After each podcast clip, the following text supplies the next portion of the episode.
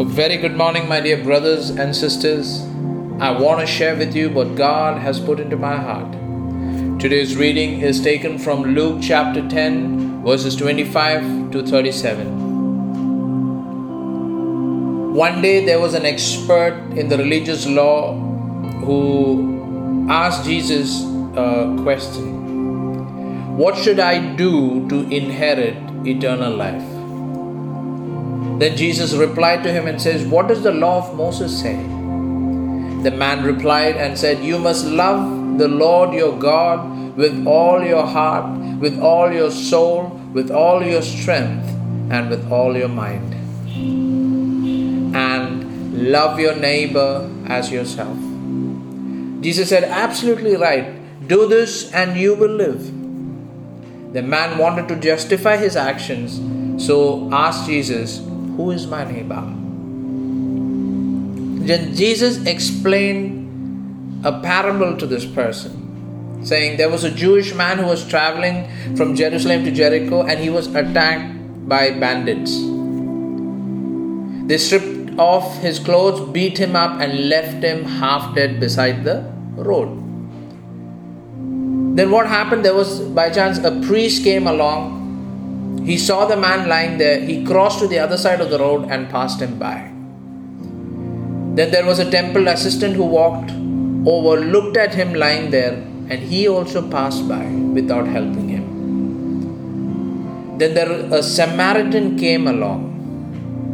And when he saw the man, he felt compassion for him. Going over to him, the Samaritan soothed his wounds with olive oil, wine, and bandaged him and put the man on his donkey and took him to an inn where he took care of him. Then Jesus asked, Which of these three were his neighbor? The man replied, The one who showed him mercy. Then go and do the same. What should I do to inherit eternal life?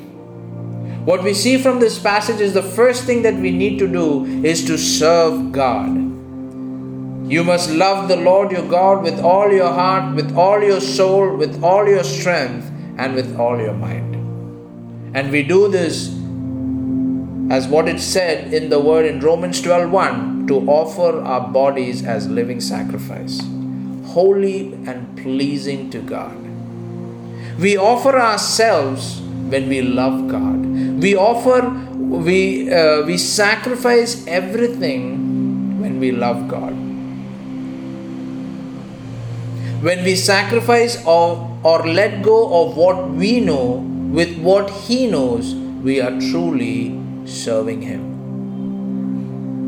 So, the first thing is to love your God with all your heart, with all your soul, with all your strength, and with all your mind. The second thing is what should I do to inherit eternal life? The second thing is to serve others.